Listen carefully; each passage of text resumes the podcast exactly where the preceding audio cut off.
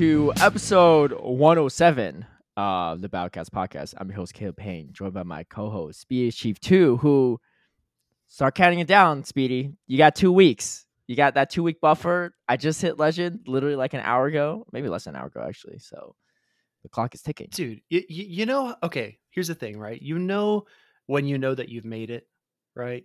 That that key sign when you're at the top of your game. You want to know what that sign is? Well, what's the sign?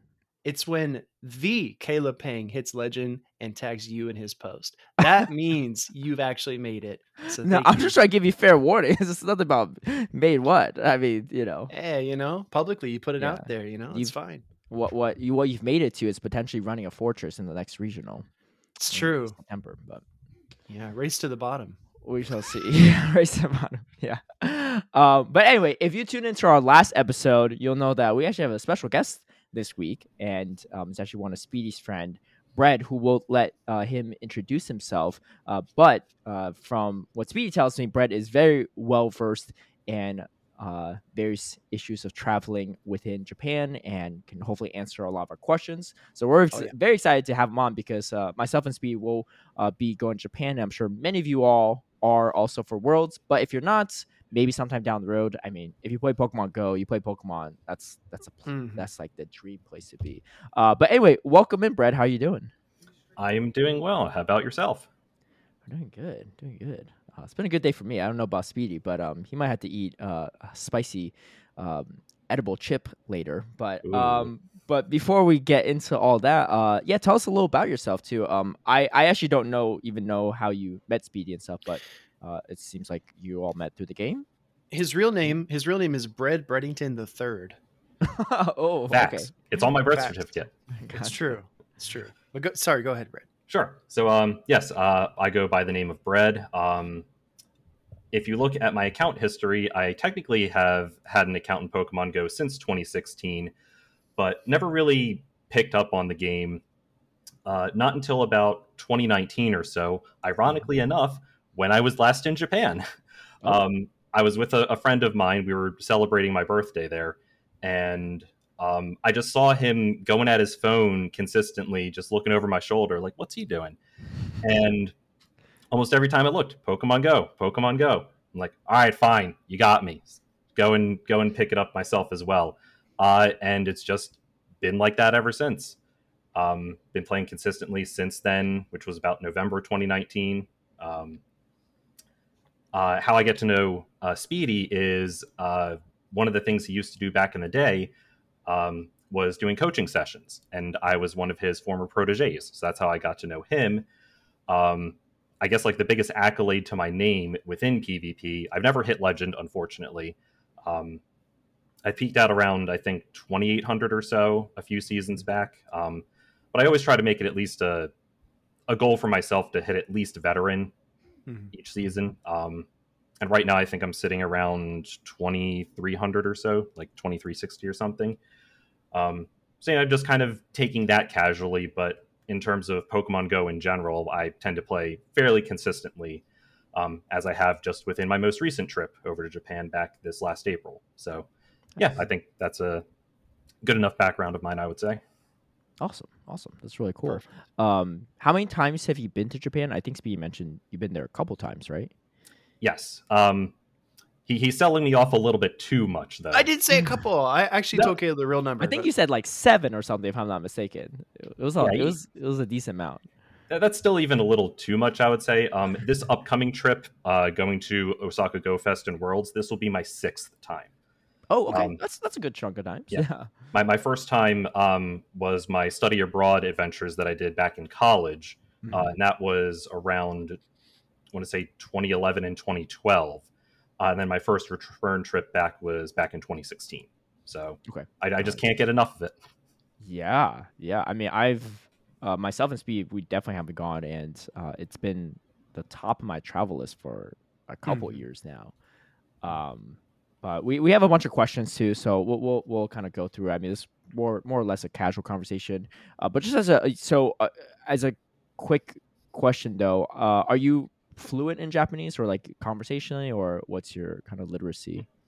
Uh, I would put myself at conversationally fluent. Mm-hmm. So there, there's kind of an SAT like test called the JLPT, Japanese Language Proficiency Test. And that's kind of like the gold standard of where people try and look to know where your Japanese language level is at. Um, it ranks from N1, which is the highest, to N5, which is the lowest. Um, mm. I just recently went and passed the N3 test, which so it's kind of intermediate. Mm-hmm. And I am looking to go and take the N2, and that's kind of like the like the benchmark that everyone tries to reach for because if you're trying to go for a job over in Japan, that's the minimal level that people are looking for, and that they kind of call that business fluency. Mm-hmm. Um, mm-hmm. so if I get tossed anywhere within Japan, I can probably make myself way around and whatnot um, with okay. minimal to no English guidance. But um, I wouldn't say that I'm completely fluent, but I, I can definitely get by. Yeah, I can I can share a, a, personal experience. I think it was it might have even been yesterday. Uh, Bread sent me a packet that was completely in Japanese, mm-hmm. and he was able to read through all of it and tell me about you know different uh, train stations and and specific stamps you could get. Uh, he was really uh, crushing it. So again, if anyone's listening that's going to Japan, mm. Brett is a wealth of knowledge and he knows what he's talking about. Yeah, that's uh that's pretty impressive. I assume you probably you said you like study abroad. Uh, you did a study abroad trip was your first trip, so you probably learned some of Japanese in school, right? If I'm not mistaken. Uh, so my very first introduction, it was self study, like just mm-hmm. learning the writing mm-hmm. system because it's vastly, greatly different than what we're used to with English. Yep. yep. Um, with the the Latin based letters, and so I did probably about a few months of that, and then I did a formal first semester uh, in one of my years of college um, but it really was just kind of like a review over what I've already self studied, just learning the writing in very basic grammar and vocabulary. It was really where in the study abroad stint that I did is where I learned the like the vast majority of my knowledge there. Um, okay. So it was really, you know, trial by fire at that point that you know yeah. you got to adapt it or otherwise you're not going to survive. given mm. not not to a very severe degree, but um, yeah, definitely that's where I picked up most of my knowledge from was the study abroad uh, mm-hmm. adventure I did. Yeah, I heard. Um, I guess it depends on what region you are in Japan, but um, it's not like we're going to like London or something, right? So like it's not like everyone knows English, but I would I would just like in general, what would you say the the English speaking like percentage of Japanese people is right in Japan? Hmm.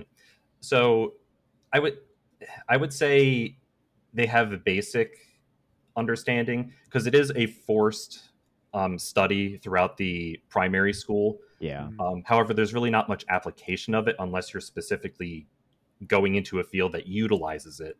Mm-hmm. Um, so, it, if you're in a major city, say Tokyo, Yokohama, Osaka, um, you, you can definitely get by by using like a few basic words, not trying to string along very complex sentences. Mm-hmm. Um, and most people will be able to go and help you out without too much issue. And even further to that point, um, since the Olympics back in technically 2022 yeah. was supposed to happen in 2020, um, or was 2021? I don't remember. Mm-hmm. That uh, they've definitely been pushing a lot harder for putting a lot more multi-language uh, accessibility out there. It has been geared mostly towards English, but there are other languages: um, Chinese, Korean, um, a few other European-based languages. And so, really, I I would say that anyone that has any apprehensions of not being able to communicate uh, while in Japan, I would say you do have a legitimate worry about it, but there, there are resources out there available for you, and people are very much willing to go out of their way to help you if you're having trouble with uh, any kind of language barriers or such. Gotcha, mm-hmm. gotcha. So let's say hypothetically, you don't know any Japanese, you know very little, right? And they don't really know what you're saying. Do like, do people usually go to like a go-to app to like translate, or they just like pull up like Google Translate and try to like just type out what they want to say and like press like the audio button for the Japanese translation? I, I would say mostly I've seen a lot of people go and give their uh, their marks towards Google Translate. That mm-hmm. tends to be the go to resource. Um, so I, I, can't say that I've used it personally because I just go and, and speak the language myself. Yep.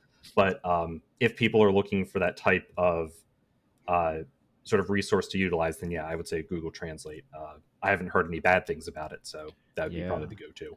One of our mutual friends uh, picked up a pocket book that has a bunch of uh, common phrases you know, like where's where's the restroom, Mm. or you know, I would like to order some food, etc. And it has an English and then a Japanese equivalent underneath it. And I think uh, their plan is just to kind of point at the phrases, right, and find it in the book, point at it, and show. Um, do you think that's also a potential method that people could use to kind of get by as they go about? Yeah, absolutely. Um, just any kind of free uh, translating app or uh, resource that's out there, I think you know anything that you find is user friendly would be more than sufficient. So I was watching a, a video on YouTube about communicating with uh, with Japanese citizens when you are a foreign tourist, and one of the points I actually wanted to ask you about this. Uh, one of the points was if you at least try to speak some Japanese, either greet them in Japanese or you know vaguely kind of work through your phrase, uh, they they tend to appreciate it instead of just immediately just blurting out English at them. Is there is that accurate? Do you think? I would say so. Yes, that just like anywhere that you go, that's a a foreign country to your own. If if you're showing active effort of trying to assimilate into the culture, be it language or mannerisms, um, that definitely goes a long way. People do notice those kind of things, um, Mhm. and that if you're actively trying to go and communicate through the local language, that the, the effort is definitely appreciated. Um, it, it doesn't go unnoticed.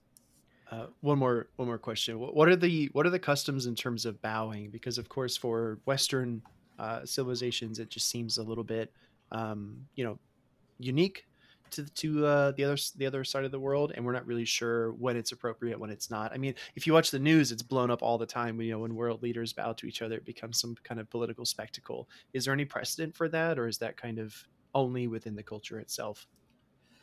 Ooh, that one's a bit harder to tackle, I would say. Um, I would say just kind of observe and mimic would be my best advice. It, it's really hard to pinpoint when is the most appropriate time to do so. Um, the the immediate example that comes into my mind is whenever you're greeting somebody new, you'll say like, "Oh, very nice to meet you," and everyone will sort of give a very light bow. Mhm. Um, yeah, the, the best advice I can give is just watch other native people and what they do, and just kind of take note as to when those, those situations do pop up. I guess on the on the note of like bowing and meeting people new too, is it um is it customary to like shake hands in Japan? Because I'm I, the image I always get when people bow is like when businessmen meet for the first Yeah. time and they exchange like business cards and like business cards in Japan I know are like much highly like revered, right? It's not just like you just throw in your pocket, like you take it with both hands and like kind of like bow when you Mhm. accept and stuff, right? Um, but I'm trying to. I I can't, I don't have a visual of like when let's just say like just a casual like I meet someone in Japan. I mean, we're not exchanging business cards, but like, do you just bow? Do you sh- like? Is it okay to reach your hand out to shake hands, or is that not really as much of a thing? Uh, that that's more of a, like a, a reading the room sort of thing, um, Yeah. because you will definitely be viewed as an outsider, as a foreigner. They'll try to adapt themselves to your own culture as well. Um, so it's more of a just kind of go with the flow thing. Mm. Um, if you put your hand out there, I don't think they would necessarily refuse. Yeah. Mhm. Um, but if it's not put out there, um, just bowing would be more than sufficient. I think um, Okay. on a case per case basis. Yeah, Okay. but so I guess like um like two like native Japanese uh people in Japan like when Mm. they sh- meet for the first time they don't they don't typically shake hands or or that's kind of just like I guess it's no. hard to ask you right because your lived experience is a little different right because they're they're like because they might not view you as a native Japanese person so they might interact with you different on the first time too. Right. Uh, then to your point, with, with two Japanese businessmen meeting each other, that no, no handshaking would occur. It would just be a, a gracious bow to, to Mm. each other upon first Mm. meet. Gotcha. Okay, that's good to know.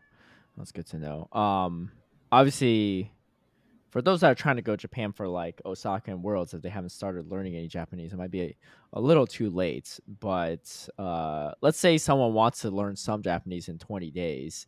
Um, what would you what would you recommend as a resource? Because I personally tried Duolingo and like, I dude that that bird is like like annoying and like it just does not help that much. But uh, I don't know if there's a better resource out there or not. Uh, yeah, that, that owl there is out there to get you for sure. Yeah. um, there, there's way too many to count. If you could just go and look on YouTube, like Mhm. basic Japanese phrases.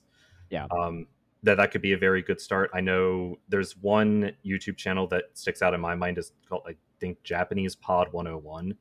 Ooh, Um, okay. they have some uh, very beginner friendly videos out there. Um, but in terms of just like general resources, and this may lead down to uh, the language part of it as well. Um, one of the places that I find is a very good wealth of knowledge is actually the Japan travel subreddit. They have a Mhm. very comprehensive wiki and FAQ, and I believe there is a section in there that includes basic phrases and words that you can be able to to pick up fairly easy and like you were mentioning before of trying to adapt to the uh, the language uh, for the for the local culture that those are things that'll definitely um, get you along a very long way okay That's really helpful. Nice, nice. Um, we have some questions from our last episode. Maybe we'll get into that. Unless you have any pressing questions you want to ask PD, I mean, we'll have plenty of chances still after this. No, no, I, I think um, obviously like that's the introductory stuff, right? Being able to, uh, you know, greet politely, being able to speak a few words, uh, get around. Uh, I think we'll get into more questions regarding transportation, things to do, customs, all that kind of thing, all that kind of uh, stuff. But yeah, Bread, I'm fine unless there's anything you wanted to add on, anything that we glossed over. no no um, i think that's totally fine uh, i do have some of my own pokemon go specific things but we can sort of leave that towards Yeah. the end Yeah, well, some of these questions probably will hit upon that too. So, uh, the first one we got from Annie Darko says, "What are some hidden slash lesser known slash Easter egg type of places someone can visit on a trip to Japan if they're not a huge fan of crowds? Maybe some suggestions for places uh, the games are based on, but aren't necessarily going to be teeming with tourists." Hmm, that is a very good question That's a multi-layered question. Yeah, I think a very specific one too. should we should we narrow it down to a particular city or or range of cities? Should we speak like in terms of Osaka and Tokyo, or should we? I don't know, Bread. Whatever you think. if there's Actually, maybe before you even answer this too, just for our own knowledge and maybe the audience knowledge, um, Hmm. what are the places you've been to in Japan? Uh, maybe you don't have to list Mhm. all of them, but like the major cities or areas and stuff, just so that we kind of have some context of like your experience, right? Oh, sure. So, um, much like everyone else, they usually first arrive even to Tokyo. Um, I have a friend of mine who lives there, and I visit uh, almost every time that I, I visit the country. Uh, I've been to Kyoto a few times. I've been to Osaka a few times. Um, my study abroad adventure was specifically over in a city called Nagoya, uh, Mhm. which is kind of it's not exactly halfway between Tokyo and Osaka, um, but almost is. It's about an hour and a half by the bullet train from Tokyo. Um, so it's kind of in the the central region uh, of Japan, and I've also been to uh, Hiroshima a few times. Hmm. Well, actually, about that, um, that I know that you've mentioned a few times, Caleb, about you know how to pronounce city names. Uh-huh. Uh, Oh yeah, yeah, the yeah. one example of you know is it Toronto or Toronto? yeah, right. I, right. I have the same issue myself. So just as I mentioned, Hiroshima, but then there's kind of the more Japanese way to pronounce it, but still in English is like Hiroshima. But then Yeah. there's the Japanese pronunciation, which would be Hiroshima. So Wait, so which do I go with? yeah, yeah. Um, but so uh, Hi- the- Hiroshima is like close to the Japanese version, but Hiroshima is kind of like the English version of the city, right? yeah. Yeah. Okay. So I, I have that identity crisis too. You're not alone. yeah, yeah. Well, especially as someone that's probably like more fluent than most in Japanese too, right? Yeah. Um, Yeah. but yeah, so those are those are all the major cities I've been to. Um, all of those are aligned on the main island called called Honshu. Mhm. Um, I do want to eventually go up north to the, the where uh, north of Tokyo, which is called the Tohoku region, and then also, of course, Hokkaido. That's its own separate region, and then there's uh, the two smaller islands which comprise like the what everyone imagines is Japan. There's um, two other islands that are over to the west called Shikoku and Kyushu. I've never been there yet, and those are on my my to do list eventually. Mhm. Um, so mainly just been to most of the major touristy cities. Right. Um, I have been to Yokohama as well, but that was only for like a day trip. I didn't get to do anything significant. Yeah. So I've, I've traveled around a, a decent amount, I would say. Nice, nice. It seems like you've been in the areas that most of the people, if they're going in August for Go Fest or Worlds or both, will probably venture. So that's that's Mhm. helpful. Um, So any any lesser known, less crowded Easter egg places, maybe for someone to visit. Um, I, I would say this that there there are definitely the the major touristy areas. Uh, one that comes to mind is called Asakusa, which is in Tokyo. Um, that's where the oldest temple within the city is called Sensoji. Uh, there's just a, a, mountain and a sea of people there at any any daylight hours. But um, if you just go even off to like one side street, that the the number of people and specifically tourists just drops off by say like 90 95 percent Wow. So, really, my, my best advice to that is any of the, the major cities, just go exploring. Just walk anywhere without a specific destination because that's where you'll go and find the hidden gems. Hmm. And especially, you know, pairing that together with Pokemon Go, you can find a plethora of of so many things you would never notice before, just going off the beaten path. Um, so, so my general advice for that would be is just go wherever your heart desires don't don't always gear yourself towards where the major tourist locations are just go down the the alley that you see that's in the corner of your eye and see where that takes you mm-hmm.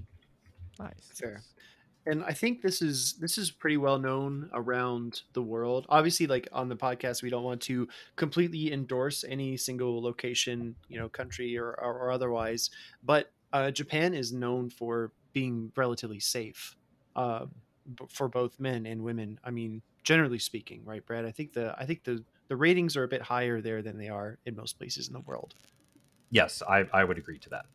Yeah. So I think it's it's also important that obviously be aware of your surroundings if you take take off on a side street or something, but I do think it's a different experience than a major city like New York, right, or Chicago or uh, New Orleans, perhaps, right? Cities where a lot of tourists go and maybe get a little bit lost.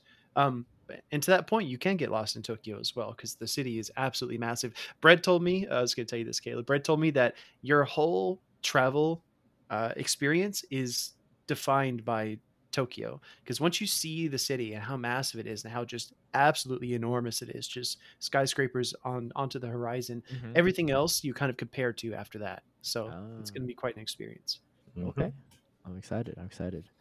Um, Ryan Colgrove, another question we have, says, uh, "What outside of the box food should Caleb and Speedy try for the content? The more unique, the better." I have some ideas, but wanted to hear from the seven-time traveler first. Uh, and then he also adds, "I've actually been and went for a month in 2017, so also happy to offer any suggestions from personal experiences and share some hidden gems." Uh, also, Japan Guide website is great baseline to start. Total game changer. Yes. So I would definitely endorse. That's the other uh, resource I would say Japan hyphen guide. Mm-hmm. Um, they also that tends to be the go-to place for any sort of uh, Japan travel questions. Um, so along with that, and the Japan uh, travel subreddit are very very good places to get knowledge. But what out of the food or what outside of the box foods? Uh, the poster child of that tends to be something called natto. Uh, it is fermented soybeans. Yeah. Uh, okay. I, have seen videos of people eating it. Actually, yeah. Yeah, uh, it, it, tends to not really be a favorite of of foreigners, and even between the the Japanese people, it, it it's a hit or miss thing. It's either you love it or hate it. Um, most people tend to not enjoy it, particularly because of its smell. Uh, but I have tried it once, and it wasn't the the smell that got me; it was the texture of it that I really wasn't oh, exactly no. a fan of. Um, it's like so, beans and like it's like I've seen people stir it. It becomes like this like kind of like sticky gooey consistency with the beans, right? Like yep. you want to stir mm-hmm. it. But everyone that eats it, at least on TikTok or Instagram Reels, like make it seem like it's amazing. So um, obviously they probably love it if they're posting about it. But um, I was always curious. Try it at least once, just to say that you have. You don't have to like it. Just I'm down. Give it a shot. Wait, so so you said the smell. So what does it smell like, and then what does it taste like? This is, it, I assume it doesn't taste like the smell, right? Uh, to be honest, that I first tried it during my study abroad adventures, so that was many many years ago. So I can't mm-hmm. quite recall. Um, but the the texture of it, it it was still similar to beans, but it was almost kind of like a porridge in a way. It was just so mushy and and, and not like having a form. It, it was just weird to to go and feast upon. Do you Nice. um what do you know why they stir it to like make it like gooey and stuff? Like everyone does that, right? But like what's the reason behind that?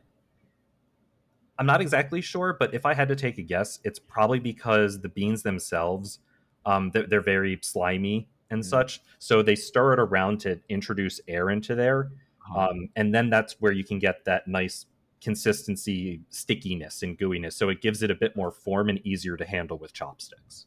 Oh, dude, I'm definitely trying. I mean, I was gonna try it anyway, but uh, but I guess we Yeah. gotta try it now, Speedy. Yeah, no, I'm down, dude. You don't seem like a picky eater either, right? At No, least- I'm not. I'm really not. There are only a few things I don't like. Where's the hot chip at? I thought we were gonna do this while we're asking Bread questions. You got Uh, the hot dude, I'm I'm really invested in this conversation. Let's just yeah, you could. No, don't worry. I can ask all the questions for the YouTubers. You just sit back and relax and uh, munch on your chip. I- I'm I'm starting to get hungry. Right, the natto really got me got me going. So we'll see. Okay, all right. I'm saying a lot of people waiting on this, man. They- uh, can I tell them the the Tony the Tiger story? Tony the Tiger story? Yeah, NAIC. The Tony the Tiger GIF from Joe. You got me interested. Uh oh, dude, yeah, yeah, yeah. No, that's funny. That's yeah, we could do. Yeah, that. well, it's funny. It's also accurate. But anyway, we um, Uh-huh. there was supposed to be casters was supposed to go out for like a dinner thing, and Mhm. um, one of our VGC co-casters, Necro, was asking people like, "Hey, react to my message or something like that if you can go." Mhm. I actually don't think Speedy technically reacted, but he he responded in the group chat. He was like, "Hey, sorry, like something came up or something like that. I can't make it to Yeah. dinner for tonight, wh- whatever." And then our our VGC co-caster Joe Brown responds Brown. with a GIF of Tony the Tiger, right? And he says, "Call Speedy Tony the Tiger because he's the biggest flake." And everyone like reacted to that was like, "Dude, that's so on point." Wow. And uh, Dude, there were like seven. there were like reputation seven, you got, Speedy. There were like seven reactors uh, reactions to it, right? I, I can't remember if it was like maybe eight. a heart or a flame or something. It was a But uh, flame, yeah, dude, Joe Brown really got me there. Uh, but yet I never indicated that I was going to go, and then suddenly people are like, Look, "Oh, I guess you he did flaked." indicate the hot chip a couple times. I'm just saying we're on. I don't know. There's some comments in this question YouTube Hey man, about that. one but one of us has to keep the people coming back. All right. I don't know, man. But all right, um, we'll go to another question from Eighth the Great. Um, his question is, "What is the go-to food items to buy when you pull up to a 7-Eleven in Japan?" I only asked because Oh. I remember it was pretty lit the first time I went. Ooh, This is a really Well- good question. I, I can't speak to specifically 7-Eleven. Um, so, so for those who don't know, that convenience stores are, I, I, in my opinion, miles and miles ahead of the ones in the United States. Hmm. Um, like if you try to compare a 7-Eleven to Japan as to what's in the United States, unironically speaking, you would think you're in different countries because, because you are.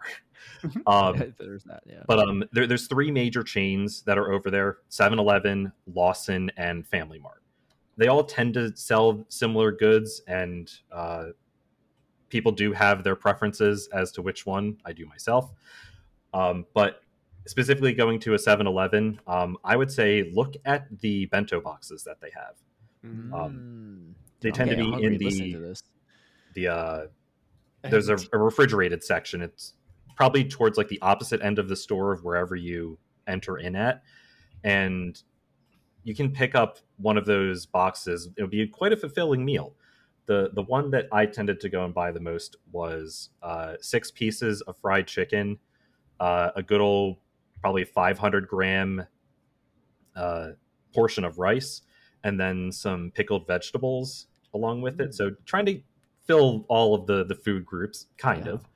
Uh, but that that whole entire box right there would probably be say like around 600 yen and for the conversion rate as it is right now which is around 1 usd to about 142 yen that'd be about like $3.50 that's a whole meal right there That's it?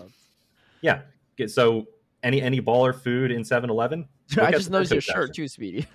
Oh, dude, yeah, yeah, yeah. So, so this, is, this is one of the funnier shirts that I wear. Uh, if you're watching the YouTube, you can see it. I wear this in the airport, man. It always makes people laugh. It says "Always hungry for sushi" uh, wait, why do you wear it in the airport? because I, airport? I feel like Wait, know, we got like- sushi at an airport in London. Were you wearing that shirt Yeah. at the time? no, I was weren't? no, I didn't buy it yet. Oh, dude, that No, that been- that sushi place Wait, was you didn't buy it. Yeah, what do you mean? That was like like only like two months ago. How how old is this shirt? It's new. you make it seem like you've been to every airport with this. How many Bro, airports have you been to with this? I, I I don't know if you're aware of this, Caleb, but we fly a lot. I've worn this Uh, at least three times uh, since I got it. Um, yeah, okay. But no, I feel like it just kind of breaks up the mood a little bit. You know, a lot of people are are either pissed off about their connections or they're frustrated in the airport, or you're going through TSA and they're like shouting constantly. And uh, I don't know, man. I just thought it'd be like a funny shirt to wear. I've gotten a lot of compliments actually on the shirt. Ah, okay. You should wear it in Japan. It's, it's fitting. Dude, I'm gonna look like I- I'm already gonna look like the biggest tourist, right? But yeah, of this is, course. like, yeah, it's it's it's fitting. Yeah. The It's random white dude that doesn't know any. Japanese wearing always hungry for sushi in Japan. Like that that's like the perfect picture. It's so bad. I'm just gonna walk around and be like, I don't know this guy. Yeah, I wonder if I stick out at all. Who knows? Yeah, yeah, yeah. Not at all. Not at all. uh, that, that was a that was another question that I had uh, for you as well, Bread. I think we discussed this uh, between you and I, but how should uh, how should people feel as tourists? Like if they're going into a 7-Eleven and they're you know buying a bento box and they're kind of moving around the city and stuff. Do tourists get a lot of looks? Do they get stared at? Does it feel like uncomfortable? Are people welcoming? How do how does that whole dynamic work? So, unfortunately, because you're not a native, you're always going to be seen as an outsider. Um, there, there is a concept within the language called honne and tatemae. Honne means true sound or um, true voice, which is really what you think to yourself or within your inner circle. Mm. And then tatemae, um, I'm not sure what it directly translates to, but it means like your outer self. So how you go and present yourself to your others, um, and how you're perceived to the the general public. okay. And so, because you're outside of the inner circle, just within the the Japanese culture itself, um, there there is a bit of, I guess, stigmatism with that. But um, I, I really don't think that people should feel embarrassed that they're a tourist at all. Um, Okay.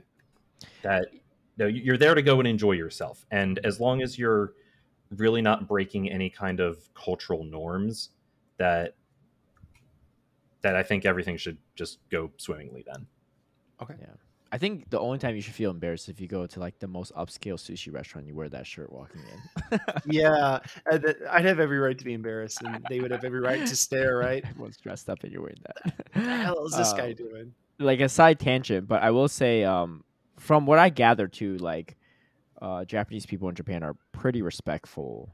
Like they're not going to just like gawk at you or you know whatever, right? If you're like a tourist or like you clearly look like a tourist, I would say in comparison in China, as someone that's born in China and been there a couple times, like if you are not Chinese looking, like especially if you're like white or black, they're going to just take pictures with you. Like I, I was, I was just like um, getting food with a black friend the other day. I was like, and he said he was in uh, China for two years. I was like, I was like, did people take pictures with you because you're black? He's like, dude, all the time, right? Like, it's, it's not like they think you look like a celebrity or something like that. Like they Yeah. just like you just look different, right? Um, and they're just gonna like, it's not like meant like, oh, we're gonna make fun of you. They're just like, they just think like they never see like black people or something or white people, whatever. So, um, that's not the impression I get from people in Japan, at least. no, no, not at all. Um, yeah, yeah. especially within the major cities, they're used to tourists. Yeah. Um, th- there's a a unique term that I heard coined a while ago called the unicorn effect, and that no, you you may have people that go and gawk at you, but that really tends to only be over in like the the countryside. Mhm. Um, so really, I don't think any peop people are going to pay you any mind if you're just walking around doing your own thing. Yeah. Um, it- it's nothing really to be worried about, especially within the major cities. Okay. Nice, nice. Um, we're we're talking about 7-Eleven stuff too. So, uh, do for payment for like food and just stuff and general merchandise in Japan, uh, do you usually like use credit card? Do you have to like get like converge uh convert to like yen or whatever like um have their Mm. currency or like what's what's the easiest way or do like most places have like things that take credit card? That is a very good question. I'm, I'm happy you brought that up. So, in, in recent times, within the past three years or so, um, there has been a bit more of a push towards electronic payments, um, but it's still not exactly widespread yet. Like if you just go to a regular old mom and pop shop, uh, it, they're probably not going to be able to accept credit cards or such. uh, Mhm. Apple Pay, Google Pay, what have you. So uh, it's it's best to carry around cash with you with you at all times. Mhm. Cash is king. That tends to be the mantra over there. Okay. Um, but there there has been more implementation of electronic payment forms, especially within like the big box electronic stores, um, chain restaurants and such, convenience stores. Yes, that you can go and, and pay with credit cards. Um, the IC cards, which are also used for transportation. Mhm. Um, so it, it's best to have at least some amount of cash for payment. But yes, you, there are methods of electronic payment that are becoming a bit more widespread. Uh, two follow up questions to that. One is, uh, it's not customary to tip there, right? Correct. Yes, it is not expected, nor should you tip in Japan. Um, Yeah. One of the great things about it. Uh, Honestly, if- a lot of countries too. like yeah, when we're in. Australia, they're like, Yes. don't tip. Like it makes no sense. Is it, it does it does it swing the other direction? Like if you if you tip, can it be seen as insulting? Like, oh, you need this money, or I'm giving you extra because you know I feel bad for you. Can it swing that far? Potentially. um, it, it's probably more seen as oh they gave me more money than the bill was for. So you may have someone go as far as like you're oh, you're on your way out the restaurant and then they notice your thousand yen bill that's still on the table. They'll come out into the street and sort of flag you down saying mister mister you left this here. Oh um, wow. so yeah just It- pay uh, pay the money that is on the check and that's all that's needed yeah. Americans would just pocket it, right? They'd be just like, "All right, I'm, keep, I'm keeping the money." They left an extra twenty bucks. Uh, That's what you did, I guess, when you worked in the service industry. hey, hey, you know that was a long time ago. It's a different person. To be fair, you might just thought it was a tip, right? so, um, my second question, because you were talking about um stuff to like purchase or, or, like travel stuff too. Um, for the bullet trains, I heard that you need to buy like a like a travel card or something ahead of time. Is that is that correct? Like maybe online before you even go to Japan, or can you just easily buy it there with like a credit card? Uh, there, there's a few different ways. Um, so, w- without derailing too much, no pun intended, uh, there there's the thing that I mentioned before called an IC card. Stands for integrated chip. That's what you can use to go around and travel on the local trains and such, um, which I would highly recommend. So you don't have to go fumbling through finding a paper ticket everywhere that you go.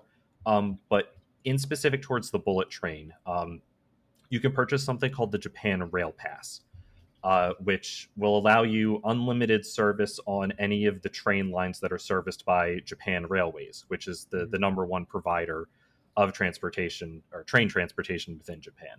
There are other companies within the major cities like Tokyo Metro, um, Keisei, uh, and a few other companies.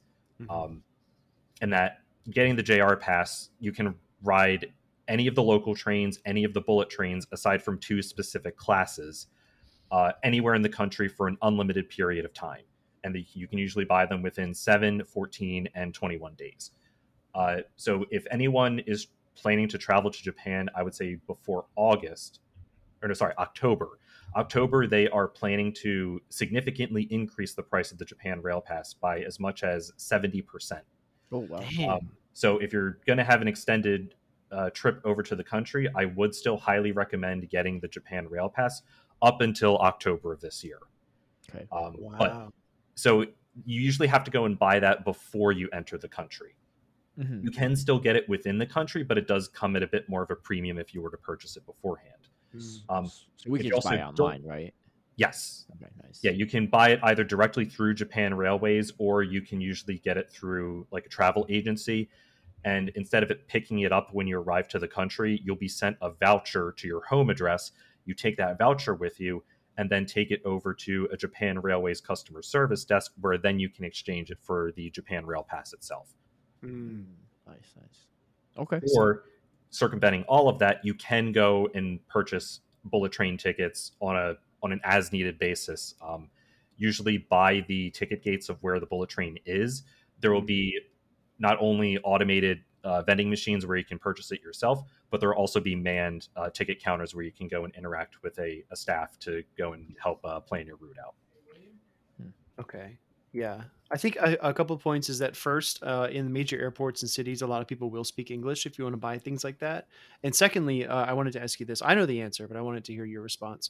Uh, when is it appropriate to take an Uber or a taxi, or should you rely on the train? Dude, I was just about to ask that too. That's great. I almost forgot it too. That's good, Yes, good I think question. that is a good question. Um, I would say unless you're planning to stay out super super late, uh, like say past one a.m., uh, that Ubers, Lyfts, and such rideshare programs are not necessary. That the transportation system to Japan is fairly good. Just like just the local trains, essentially. Yes. Okay. Yeah. That um, and e- even t- taking that a bit further, um, taxis are also a viable option, but I would put those in the same category as ride shares. That they should only be really used as a last resort because they, they tend to have quite the premium price attached to them. So essentially, like the train just take you to pretty much everywhere you need to within like a block or two away. So you just don't even need like anything else besides the trains, right? Is what I gather. Yes, that and your own two feet. That Yeah, yeah, yeah. that um, if you're willing to, that to to to my point previously, that trying to go and discover the hidden gems of Japan, that walking is also a very viable activity, um, or method of transportation. But if you're trying to go from one side of Tokyo to the other, it'll probably take you about four hours of walking, or you can take a half hour local train ride. Mhm. Take your pick. Um, but yeah, I would- would say steer away from ride sharing and taxis in general, unless you absolutely have to. the The transportation system in Japan is second to none. Nice, nice. Okay, that's really cool. Um, yeah, I mean, I feel like walking's not going to be a big deal for us too, because you're in Pokemon Go Heaven. Why not? Uh, walk, yeah. right? Yeah. Fair Yeah. point. Yeah. Exactly, and and this is another cool thing. I'll, I'll point this out really briefly. Um, Bread actually sent me a few screen recordings of him in different cities, kind of panning the camera around. Uh, the rumors are true. The cell uh, divisions in Japan are different than they are in North America or around the world. There's a high density of stops and spawns all the Dude, time. I don't understand if you live in Japan 24 7, like, how do you not have like a million catches in a year? Yeah, Like, right? It's got to be, especially you got the Go Plus Plus coming out now, like, you're just auto catching all day long. But Exactly. Let's see. Let's see. Um, our next question is, uh, oh wait, I don't know if this is actually a question or comment. I mean, I'll just read it anyway for those that are listening because we are talking about Japan too. Uh, it's from DH uh, Jack Jakan says for those planning to do both Osaka and Yokohama, first you need a Mm. ticket for Yokohama or else you can't enter the venue. True for Worlds, and then uh, go to Tokyo instead. There's enough content in Tokyo that I don't think it's going to matter. For those who haven't booked reservations yet, you're better off arriving at an Osaka airport, say at Osaka Hotel, then go to Tokyo Hotel and leave at uh, NRT slash uh, HND. It's Narita or. Haneda. Yeah, Haneda, yeah. Um, you don't want to shuffle around on the Shin- Shinkansen multiple times in your uh, trip. What's Shinkansen? That is the bullet train. Oh, both. Okay. Yeah, you sh- all right. Thank you for that clarification. Uh, multiple times in your trip. I'll only go to Yokohama for a lucky trade, but the rest of the trip, I'm I'll be grinding in Tokyo. I'll leave it at that and probably comment on the next podcast. Nice. Well, thank you, uh, DH Jakan, for the the comment there. I, I assume this person's definitely been to Japan before as well. Mhm. Yeah, sounds like it. Um. But, So, yeah, uh, the yeah, first the first point of the question uh, like you like you pointed out caleb uh, you do need a spectator pass to get into the venue for world so if you are attending or if you are planning to go and watch uh, it's going to be really tough to get in inside the venue if you don't have a spectator pass already i think a lot of people are already aware of that um, but just wanted to point that out so you don't you know book a trip show up in yokohama and say all right i just want to go watch and you can't get in Yeah. um, I'm, re- I'm really curious to see what you think about that bread because uh, the next part of the question i mean is because you're better off arriving at Osaka airport, stay at Osaka hotel, and then go to Tokyo hotel and leave via Narita or Haneda. And again, for everyone that's traveling there for the first time, Narita is definitely further east. Haneda is actually quite close to Yokohama and, and Tokyo proper. But I think that makes sense because I think what this person's saying is, um, like why go why fly into Tokyo then go to Osaka and then go back to Tokyo, right? Like if Uh, like if you're going to go for Go Fest, show up, fly into the Osa- Osaka airport, explore there, play Go Fest, then check out Tokyo, right? Or check out Yokohama if you're planning to go to Worlds. Um, I'm personally flying into Tokyo first, but that's just because I'm going to explore a little bit of Tokyo before going to Osaka and then going Yeah. to Yokohama afterward. So I, I guess I'm kind of doing like a round trip, but I think for a lot of people, they, they could just fly in straight to Osaka first and then go sh- to Yokohama afterward or Tokyo. Yeah, that Mhm. makes sense. Um, Yeah. yeah, Something Joe. that- yeah, go ahead. I'm sorry. Uh, I just want to add one one final point. Something that uh, Brendan has been trying to to tell me repeatedly, right, is that when you when you actually get to Japan and you want to move around, because the the infrastructure for public transportation is so good that uh, you really can have mobility. If you want to take a day trip somewhere, if you want to go visit a different city for a little while, um, for example, getting from uh, uh, Shinjuku to uh, what am I thinking of? Brad Shibuya? Shibuya is like a 15 minute, um, you know, train ride. It's very very quick. So again, like a lot of people, like for example, I grew up in Mississippi and, and I spent a lot of time in Florida. Public transportation does not exist. If I want to go somewhere, I have to drive. It feels like it's going to take forever. But the public infrastructure is so good in Japan that you can actually move around quite quite fluidly. So I understand the point that's being made here about you know flying in and out of Osaka, but there are some airlines that can't do that. For example, Aeromexico only flies into Narita. So a lot of people do have these restrictions, and I think that getting around is a lot easier than you think. Is what I'm trying to say. Yeah, no, definitely. Um, Joe Art says, uh, been to Japan twice, and I would highly recommend go to go there with lots of extra luggage space, as there's a lot of good stuff to bring home. Yeah, dude, I'm honestly like, I'm actually not sure how much to bring because I'll be there for two weeks Same. too. But um, actually, this might be something good to ask Bread. I wasn't gonna bring two weeks worth of clothes. I was gonna bring maybe a couple days slash up to a week's worth of clothes, and then like I think one of the hotels I'm at in Osaka has laundry in the hotel. Is that like does that sound right? I was gonna Yeah. just do like some laundry there, and that way Yeah, I don't have, that- like yeah. Uh, most we really places, have laundry in American Yeah. hotels. Yeah, that, so I uh. I wouldn't say all, but a good majority of the hotels nowadays they have some kind of dedicated laundry section to them. Like, it may only be say like two to four machines, yeah. um, and they could also be combination washer dryers. So yeah, that I would say if you want to bring less than your whole entire trip's worth of clothes, that's totally a viable option because you're not going to be out and about from sunlight till sundown. Mhm. Um, that you'll probably have some downtime at some point. So um, definitely you'll be able to fit in laundry where you can. But to the point of, of extra luggage, uh, here's a bit of a secret travel hack, I would say. Uh, bring less bags than what you're planning to, say, come or go away with when you're going back home. Um, what you can do is there are quite a number of department stores or um, specialty places where you can just go and buy luggage at. And so you don't have to have that extra luggage with you when you're traveling about. But then as you're accumulating gifts, souvenirs, snacks, and whatnot, you can stash those in your newly acquired bags and then take those back with you home. The only stipulation to that is is just to make sure that you're still meeting the checked bag uh, and carry on limitations of your airline. Right, right. Um, so you can tr- you can travel over with less, but then still come back home with all of the stuff that you want to.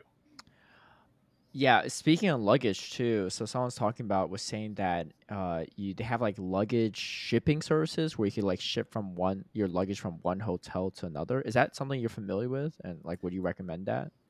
If you asked me a year ago, I would say no, but yes, the, this past trip that I had in Uh-huh. April, uh, I used it extensively. Okay. That um, I, I was traveling with my father at the time, yeah. and we were traveling from uh, Hiroshima over to Kyoto. hmm And after we got out of the Kyoto subway station, we were going out to the main street, but there wasn't an elevator within the station. So we had to go up, I would probably say five flights of stairs with bags roughly around 50 pounds each. Oh.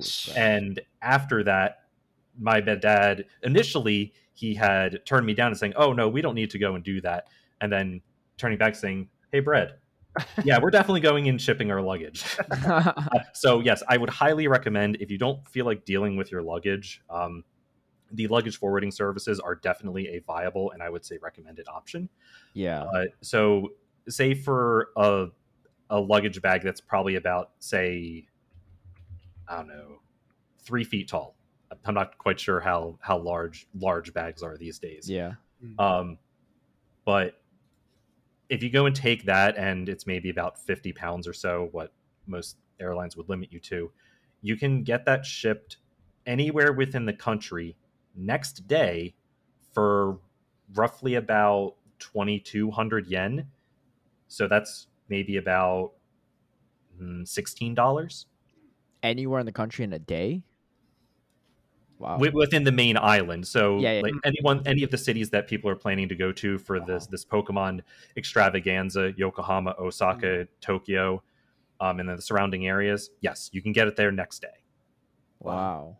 Uh, do you do you have to? So do you ship it to like an actual hotel? You just ship it to like the next like location where they ship like like the the corresponding like shipping luggage location. Like I'm trying to think like how like how reliable is it? Like like because like we don't want like, Hmm. no one wants to lose their bag right in Japan because that's especially of if it's not the language you speak. But Yeah. um, like does Um, it go so- exactly to the hotel or Yeah, so the way it worked for me um, is I went and asked the hotel front staff to say, hey, do you do the luggage forwarding services? And Mhm. all of them said yes.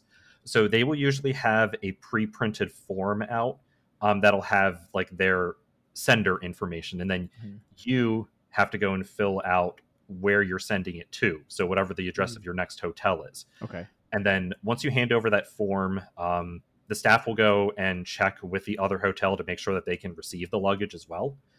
Uh, then they'll probably do a dimensions check as well as weighing your your luggage, uh huh uh, and then based off of dimensions and weight, will then go and cost you the fee. And that whenever you're ready to ship, so you can do this even days in advance, um, to make sure that say the the day that you're leaving your hotel, you give the hotel staff your luggage as you're checking out and then go and travel over to the next city do whatever activities you're doing for that day you come Mm. back to the hotel and then when you wake up the next morning your luggage will be there for you Mm. already oh gotcha Dude, nice It's actually pretty sick. That's pretty wild. Uh, would you recommend that for like every hotel you go into, or like just like kind of like really far distances?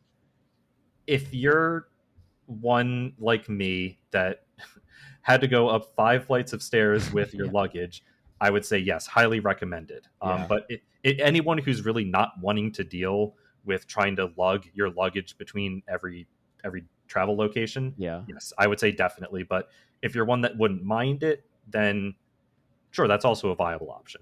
But um, Well- it's preference. Uh, hold the phone. Hold the phone. Is is that is that seriously why it's called luggage? Because you lug it.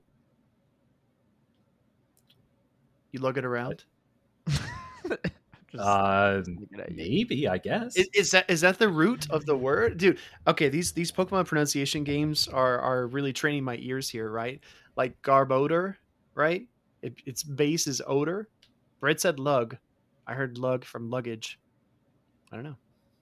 yeah. W- I think Caleb's say- just gonna just gonna clip this and just play like cricket sounds after I No. question.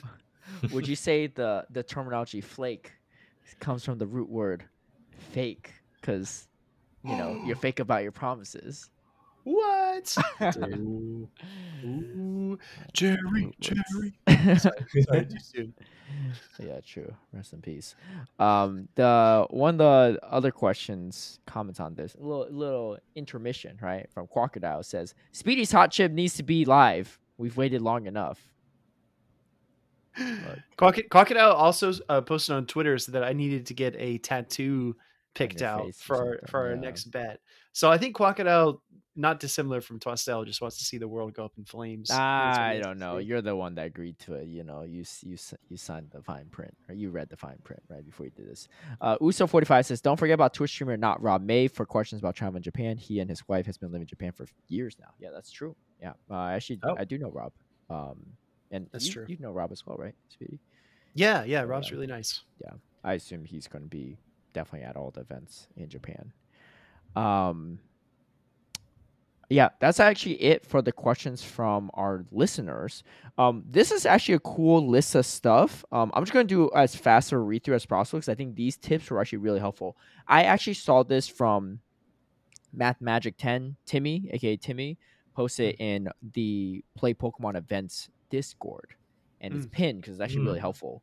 Um, but these are a bunch of things, and I think it'd be cool if Bread can chime in and see like how accurate they are, or have anything to add on, or just like um, want to like second what Timmy has said. But uh, this is something that these are a list of things that Timmy mentioned uh, about visiting Japan, and uh, my guess is he's been there at least once or twice.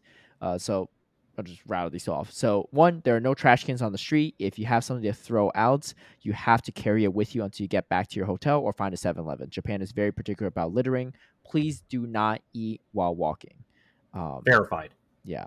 Or, or also, uh, my guess is also probably don't eat on like public transportation on trains and whatever too. Yes.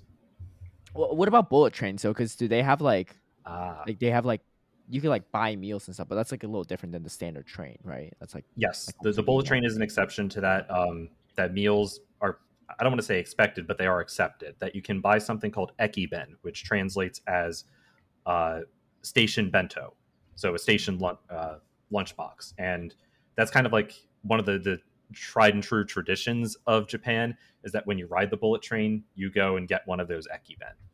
Um, because when you're going and seeing the the environment of your window going around at 250 kilometers an hour when you're sipping down on your favorite beverage while you're eating it's it's something else it's a sublime experience oh man i can't wait i'm just gonna Me ride too. the train all day there um, right. Timmy also says there are markings on the floor and sidewalk in crowded areas to tell you where to walk. Uh, please don't disrupt foot traffic by ignoring the arrows on the floor. Um actually quick question before i go to further stuff is um right away or like sorry direction of where you're walking side of the street or even driving and stuff uh, obviously i don't think everyone's really going to drive from there in japan. That's visiting. Uh, do you go do you walk right side or do you walk left side? Because i know obviously a lot of countries is like reverse right? Yes so um, yeah. it, it, it, actually varies by city oddly enough so what? everywhere, what? everywhere that no not osaka that they tend to follow the same rules on the sidewalks as they do on the road where you walk on the left hand side. Okay. Um, but Osaka, just for whatever reason, they're just like, no, we're going to do it differently. that the expectation there is what we would be used to and is walking on the right side. Wow. Okay. Okay. So definitely follow the foot signs is the yes. markings. Yeah. Interesting. Well, that's good to know too, because a lot of people are probably going to be at Osaka as well. So good to know. Sure. Um, train stations in particular have the most markings because it's very busy. So you must stand where you need to stand and not crowd the doors when people are exiting. Escalators, please stand on the left side of the escalator. If you're not in a rush, this is to alleviate crowding on escalators. The right side is for people to walk past you if they are in a hurry. True. Uh, yeah, I guess that makes sense because it's like the other way around for the. And it would still be opposite as well for Osaka as well. Dude, that's wild. Um, public restrooms are way cleaner than the U.S. Please keep them clean when you are done. Large department stores have public restrooms. Look out for signs to locate them. You do not have to use the bidets, but they are nice and life changing. That's what I hear. I, I, can verify, especially with testament of my father. Yes, the bidets are life changing. uh, but to that, I want to add uh, something additional there, uh, specifically with the bathrooms. Um, that not only is hand sanitizer or hand soap kind of rare, but even rare would be hand towels. So I would highly recommend um, investing in getting a handkerchief, not only Ooh. for purposes of you know sneezing in Japan as well is, is, very different, where people just openly go and sneeze and not cover it, um, but then they go and wipe themselves up with it, the handkerchief that they have. Um, but the handkerchief can also be used for drying your hands when mm. exiting the restroom, because most places will probably not have some method, be it an air dryer or paper towels for you to dry your hands. Oh, uh, do they have um? Wait, you said they don't have soap or hand sanitizer either. It, it's it's hit or miss, okay. 50-50. That some of the major train stations in major cities will have them, but I would say more often than not than not they are not present. That so should, should people just tend to wash their hands just with water and then exit. So if you want that extra oh, sanitation, you're gonna have to bring it yourself. Gotcha, gotcha. Mm, Good to know. I see. I mean, they got bidets, right? So I guess that makes sense. um, okay, any currency under ten dollars or one thousand yen are in coins and not paper. You must want. Uh, you may want to have a coin purse to carry around change. Um, if you are unsure of how much the currency conversion rate is, Uh, rule of thumb is to move the decimal to the left twice. So a thousand equals around ten dollars. A thousand yen equals around ten dollars. Have cash on you. There are some places that are cash only. Many mom and pop food places are cash only. Yeah, like Bread mentioned. That's good Yep. to know. True. Uh, would you recommend the coin purse too? yes, that uh, throughout your ventures, uh, you will accumulate a lot of jinglies Hmm. that uh, they, they will come at you fast, especially the one yen coins, and Yeah. they are so annoying to get rid of. They're only Uh, one yen. What could you? Oh, wow. They're, they're they're just like pennies, Yeah. Oh my God. um, as well as five penny in a yen hot coins. okay. As- Um, with, with although I, I'm hoping that Math Magic hit on this, but vending machines, those are also a very big thing over there. That I, I think I read once there is in the total country there is one vending machine per every three people in Japan. No Don't quote me. shot. There- The, pretty much everywhere you look, you will find a vending machine or a convenience store. Pick one of the two. Um, you have stuff to use the coins on. Yeah, so that vending machines do not accept five or one yen coins. So really, the only chance you have to get rid of them are at like regular department stores or convenience stores, Gosh. and and you can't even use them to charge up your your IC card either. So use them whenever you have the opportunity to do so. Otherwise, you're going to have a very very full coin purse. Yeah, my 50, 50 pound luggage coming back home is a bunch of one one yen coins. I was I was gonna say, is there is there uh, are there Coinstars in Japan? I uh, no, there are not. no. Have you ever used one of those, Caleb? You just like No. dump all your coins and it it sifts through them and then it spits you out like actual cash, or it spits you out a receipt, and then you can exchange that for cash like That at a like a very old school thing. Is it old school or is Uh, it like still very commonplace in Mississippi? Uh, I've seen it. I've seen it in the southeast a lot. You might there might have been a few in Atlanta back when you were there. I don't know. Possibly. Maybe not in L.A. I don't know. Definitely not LA. I didn't see any in Atlanta, but Atlanta's a little different than the rest of the South too. I think. But That's true. Um, Timmy also says don't tip. It's not part of the culture. Of course, we cover that. So Yep. good. Mhm. Um, also says keep volume down on trains. Yeah, don't be the Yes. obnoxious American. yeah if you're going to hold a conversation at all keep it at whispering level um, where you're not disturbing other people and if you're going to you know be playing a video watching an episode of something please use headphones earphones what have you Mhm. I love in general, love do not disturb the people around you Yes. Love it. What what uh out of curiosity, what do they do with their like babies and stuff? They like like shh, like like the babies don't cry there, or like they, they like that's just acceptable.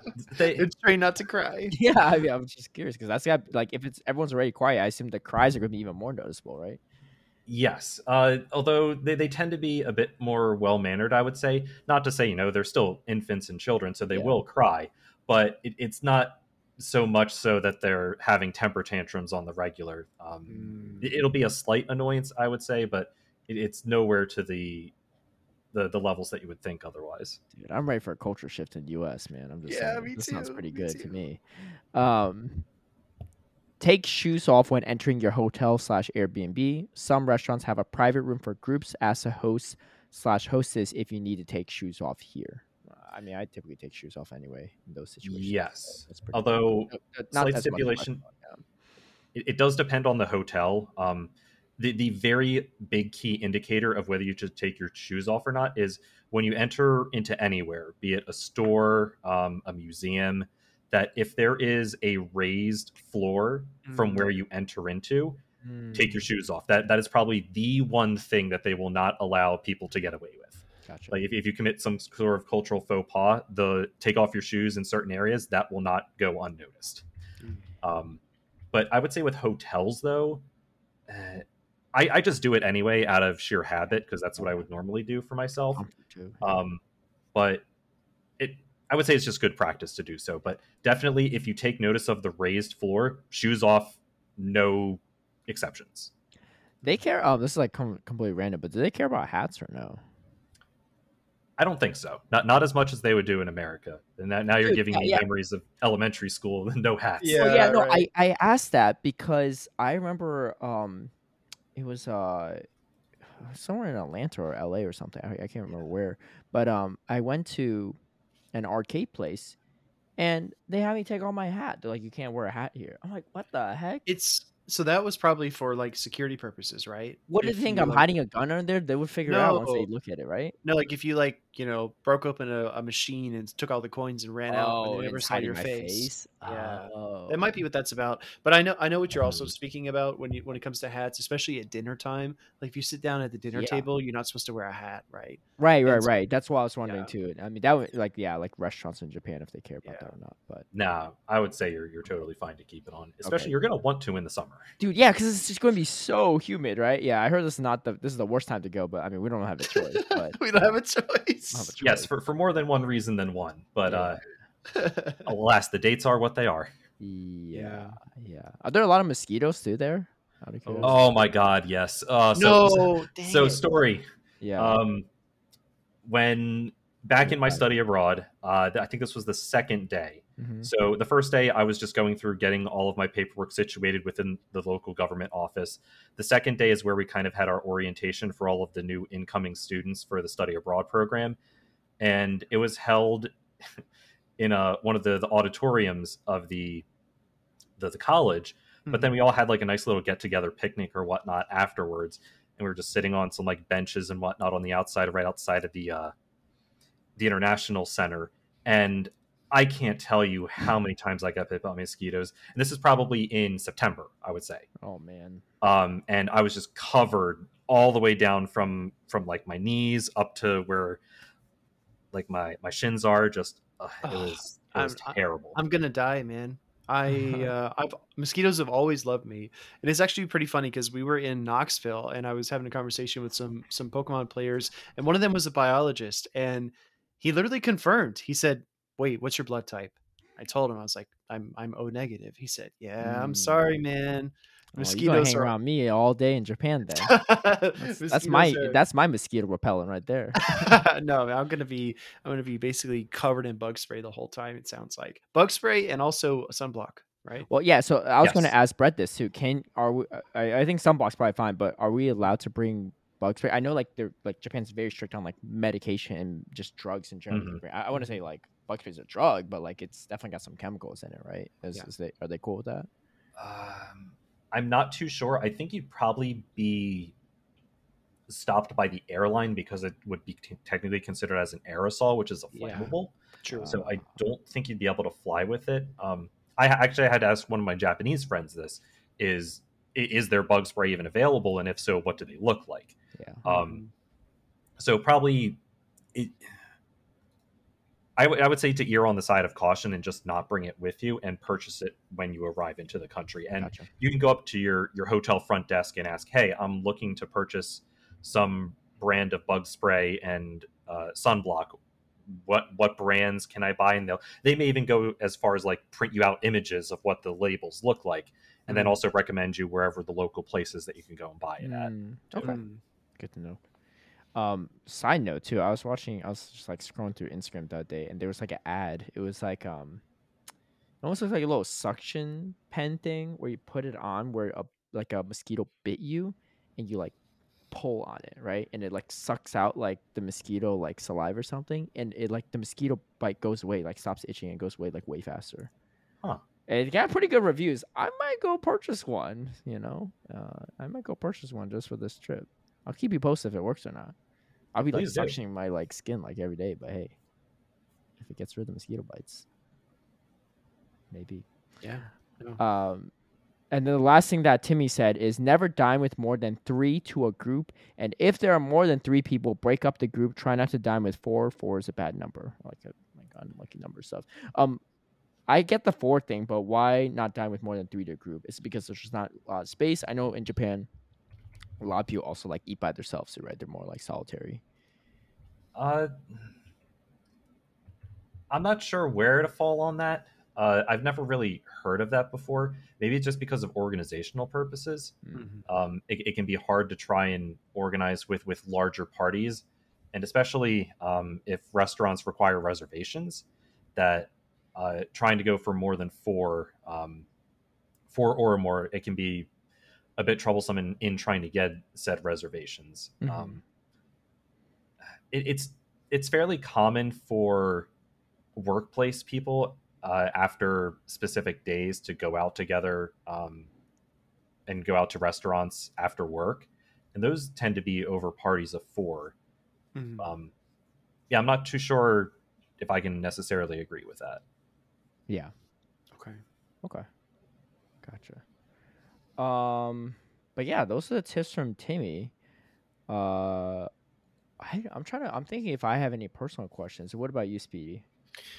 Um, so so one thing that we didn't cover, and this is kind of taking taking a step back a little bit, but I think this is one of the main things on most uh, people's minds, especially Pokemon Go players. Um, I don't think we t- we touched on this. How do you get cell service in Japan? Do you use a Hmm. pocket Wi-Fi, a SIM card? What do you Ooh, That's a good question. Yeah, uh, either of the two mentions, uh, or either of the two methods that you had mentioned work. Uh, I've used both um, pretty reliably, I would say. Uh, Japan is does have high speed internet, uh, very comparable to what we would have in the United States. Um, really, it's kind of dependent on what your travel situation is. If you're traveling alone or within a group, Mhm. um, if you're traveling just by yourself, I would go the SIM card route, uh, just because you don't have to go and share a device and have extra bag space where Mhm. you already have everything right there on on your cell phone as is. But if you're traveling together with a group, um, and you're all trying to go and connect at the same time, like you got your whole Pokemon Go squad with you the whole time, uh, the the pocket Wi-Fi would probably be the the better route to go. because I think that usually has like a battery life of say 32 hours, so it can last you the whole entire day Mhm. and then some, and it can usually connect up to four devices if I'm not mistaken. Mhm. Um, so really, both options are viable. It's just more and more of what what are you what are you doing for your travels? Yeah. Would you say um two questions there too? Do the hotels usually have Wi-Fi? Like if you want to use your computer, okay. Mhm. And then um my other question is, um outside like a SIM card, like a pocket Wi-Fi, or whatever you buy for like um Wi-Fi, there would you recommend? Let's say I think like most cell phone companies have it, so you could buy like an international plan for like a few weeks or whatever, however long your duration is. Would you say that's also another solid alternative, or would you recommend like just getting like like a SIM card or some like pocket Wi-Fi when you get to Japan? I would say you would have to look on it on your own because it it varies. That both my my father and I this past trip, um, he went with the international plan that his carrier had, Yeah, Mhm. and he told me the fair the, the the total price of it, and I thought it was pretty fair.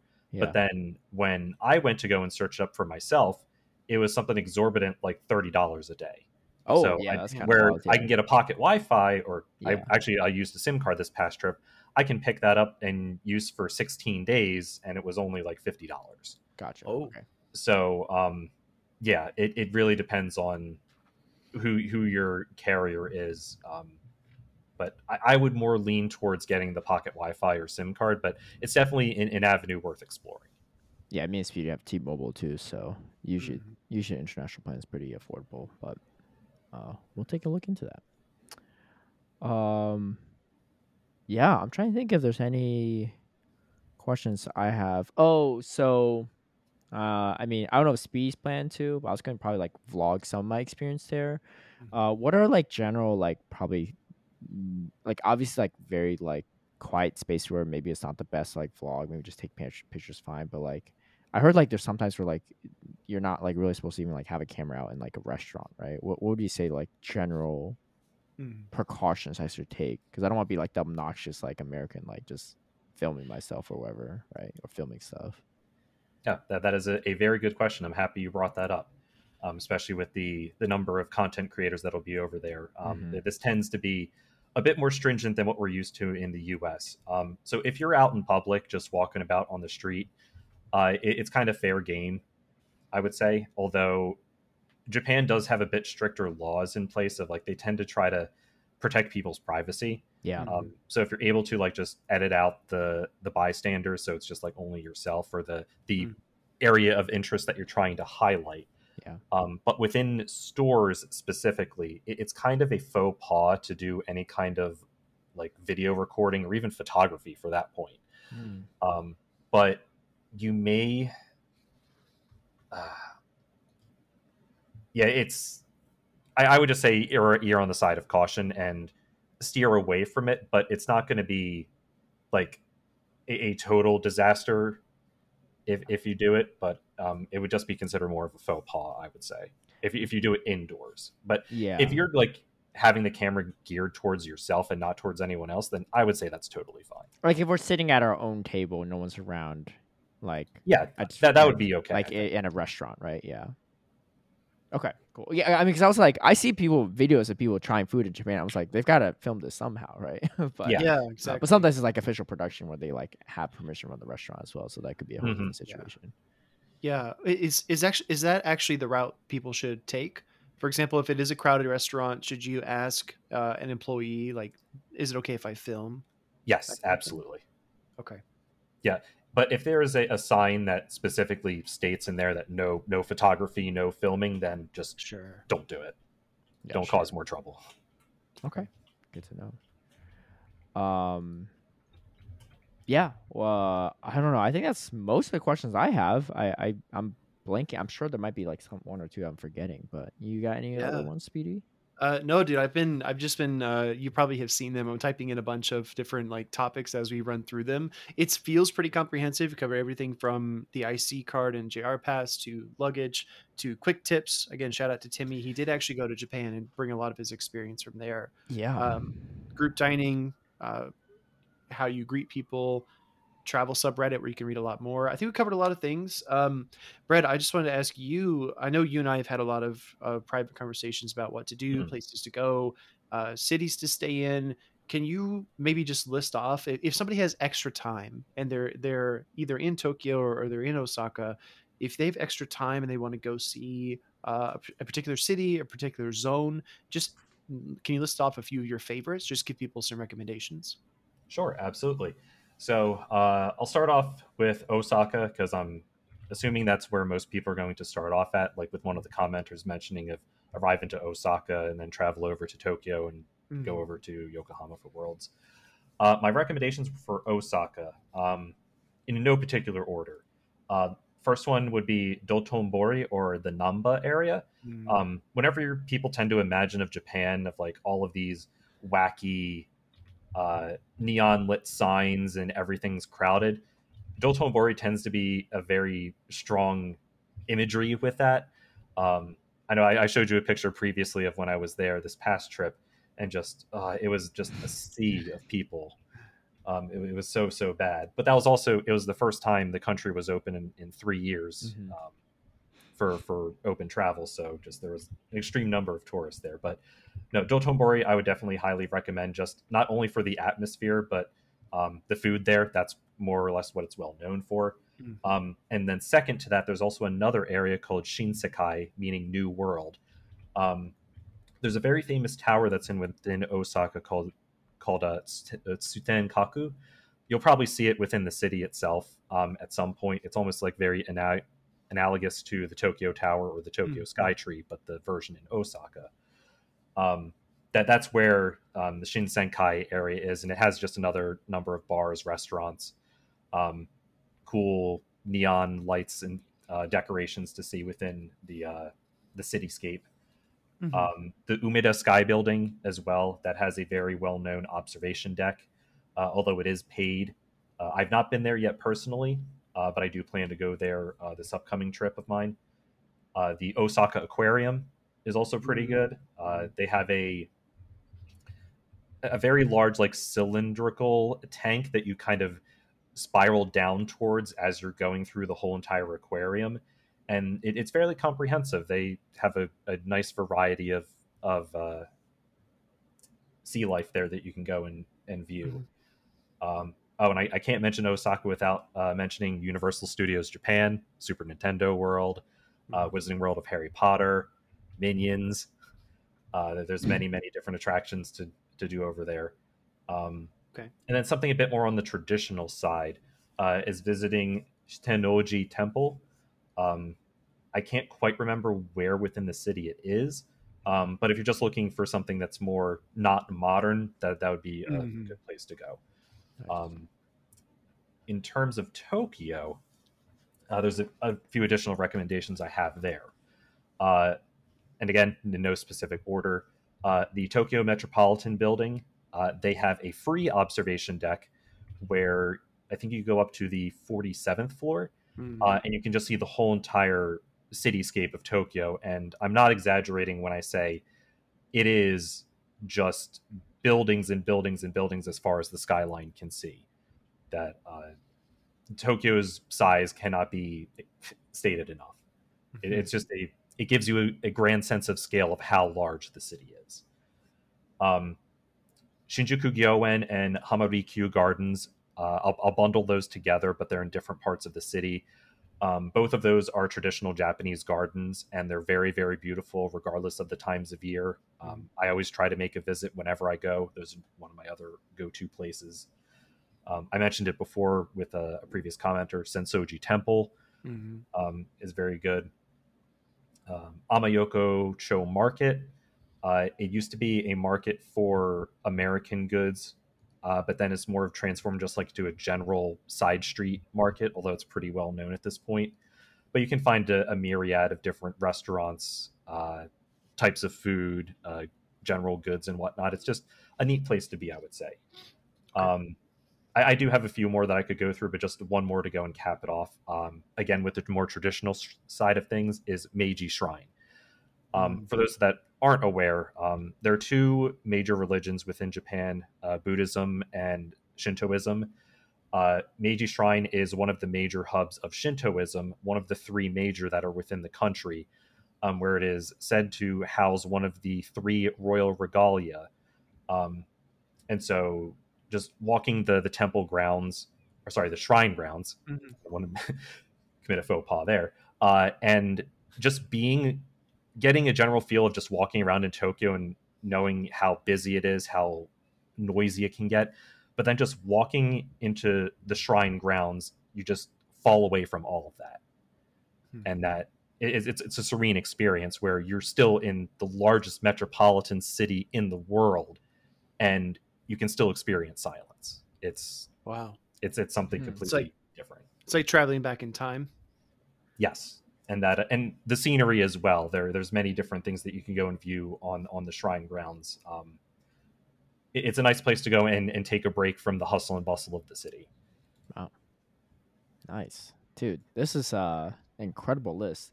I, I honestly like it's almost it's it's nice, but it's almost overwhelming because I'm just like yeah. I can't do all this in one trip. But you know, maybe maybe we'll be on our seventh trip down the down the road one one day too. Yeah. yeah. Yeah, Well, we should if you can't fit everything in one trip, um, it just means you can fit more time in for another one. Yeah.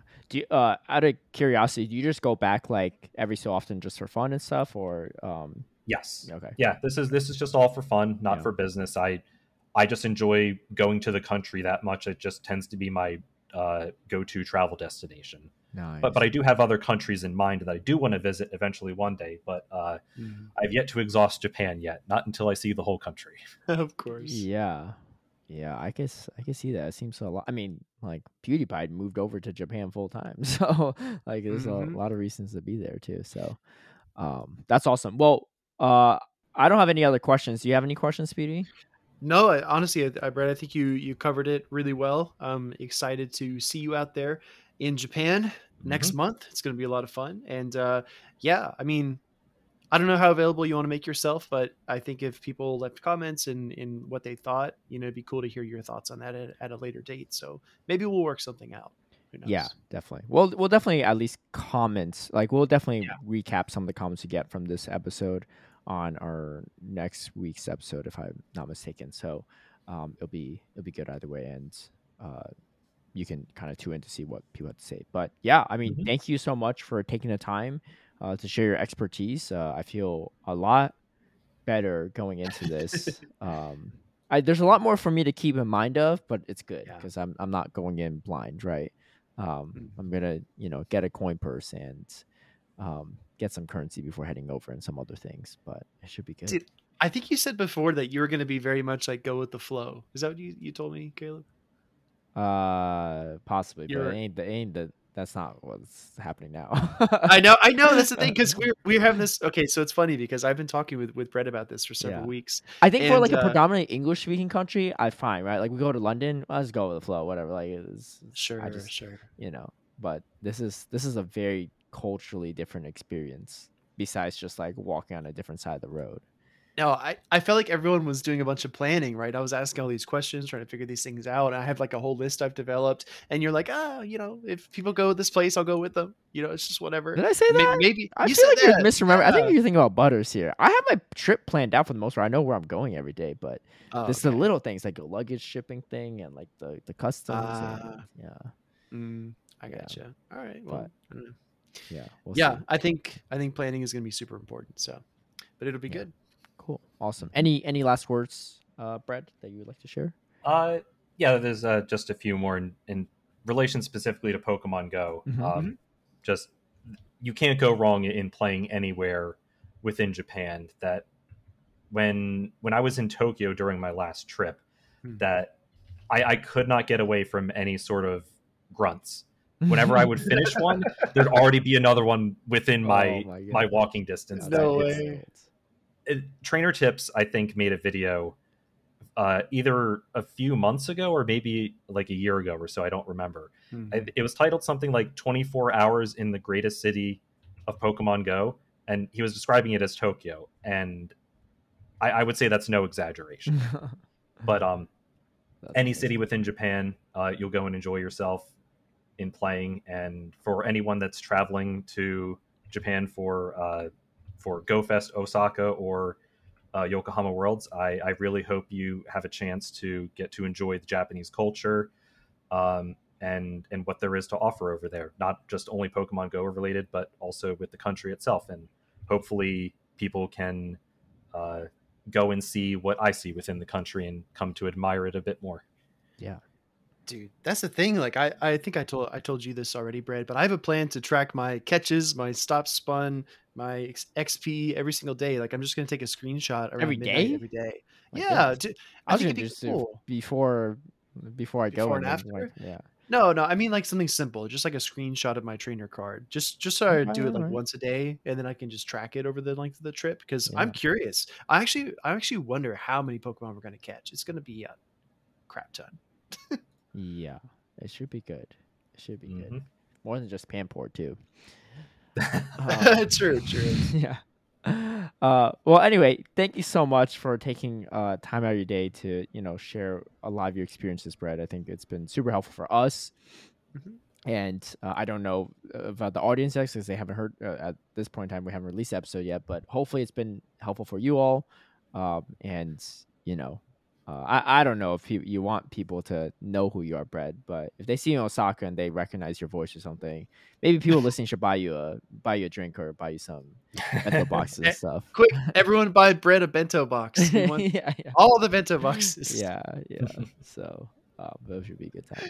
Uh, but awesome. Well, thank you so much. And uh, it looks like Speedy dodged another week without eating the hot chip. I don't know, man. I feel like there should be some interest with this.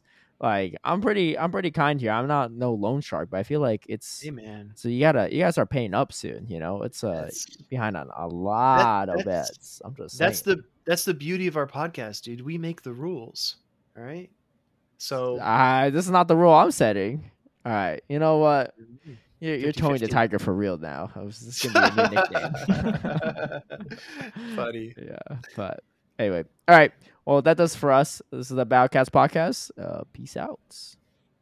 see you in japan Yeah, definitely.